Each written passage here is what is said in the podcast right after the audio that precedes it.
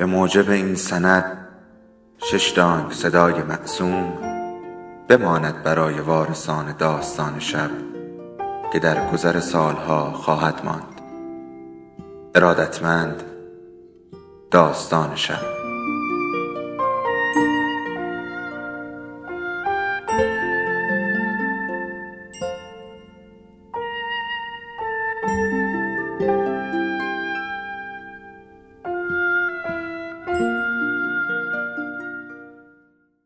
یکی بود یکی نبود.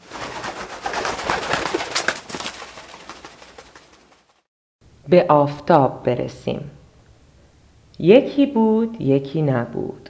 غیر از خدا هیچ کس نبود. روزی روزگاری پیش از این وقتی تمام گلای بنفشه در اومده بودن دخترکی که تمام زندگیشو زیر لب زمزمه می کرد چشمش به یه پروانه افتاد.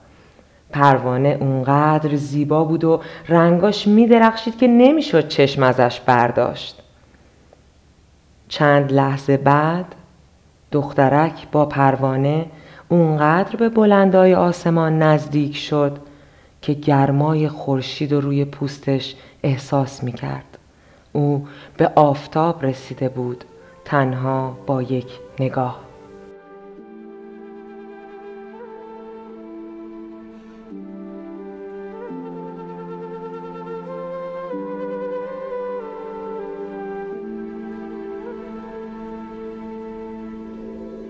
داستان شب بهانه است. برای با هم بودن دور هم نشستن شنیده شدن.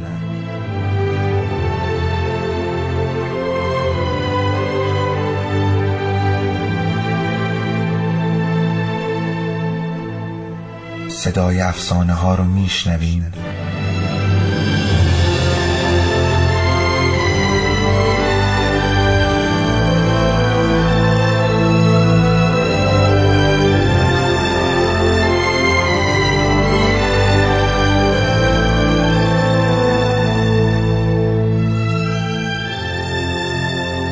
شبتون بخیر.